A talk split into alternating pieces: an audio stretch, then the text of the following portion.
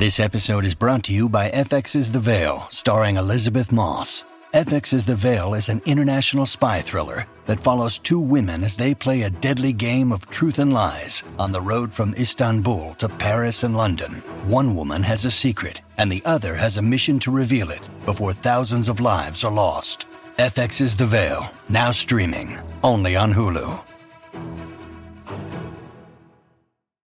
Matthew Perry is shocking fans with his slurred speech during a Friends reunion promo. Kendall Jenner is being called out for a tone deaf ad again, and Lindsey Vonn has a new man. All that and more coming up next on We Hear Quick Fix.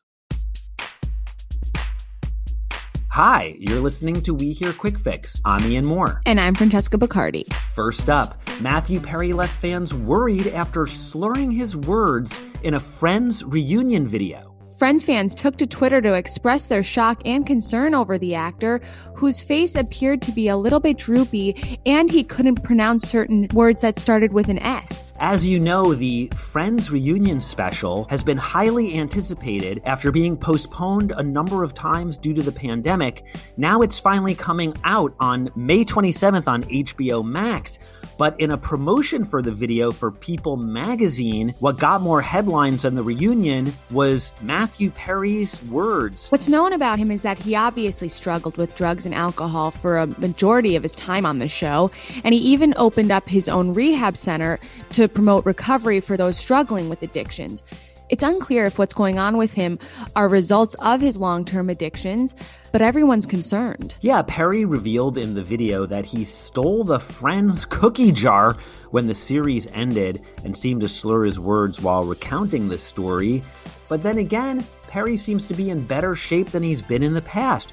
We've reported that he's engaged to be married and, you know, he made it to the reunion. He's participating, he's there, but of course, another promo showed him crying and being consoled by Jennifer Aniston. Once again, we're just going to have to see what's making the waterworks go on.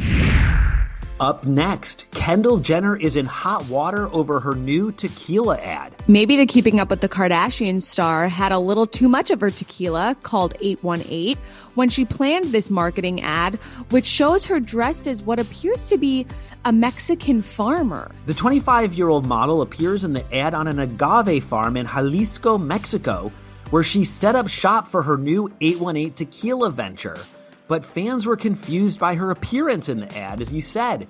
She's riding on horseback among rows of agave plants and sipping tequila on the back of a pickup truck. Never a good idea. The runway pro also wore jeans, a cowboy hat, and a loose cotton shirt over a tank top, a look that some are referring to as tone deaf and migrant chic. She also had her hair in a middle part with two braids. It just seems like she was leaning in a little too much into the stereotypical look of a farmer from down south, but once again, she may have missed the memo.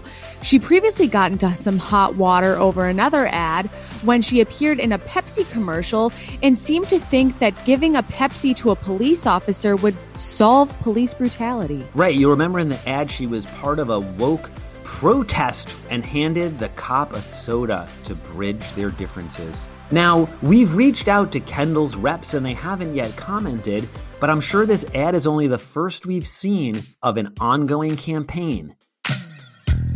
And now it's time for the Joy of Six, our most satisfying Page Six story of the week. Lindsey Vonn and entrepreneur Diego Osorio are having a blast in their new relationship.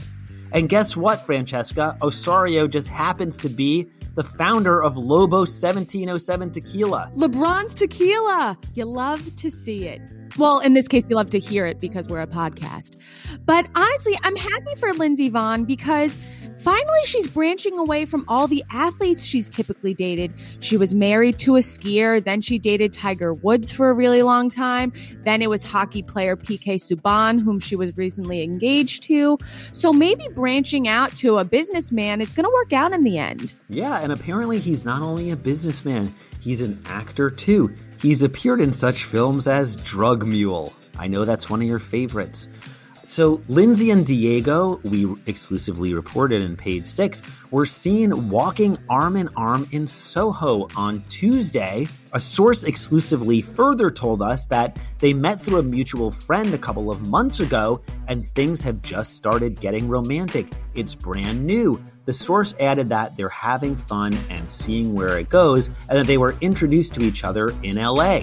Well, cheers to that. Cheers to them. And that's it for your We Here Quick Fix. For more juicy stories like these, check out page6.com. See you next week.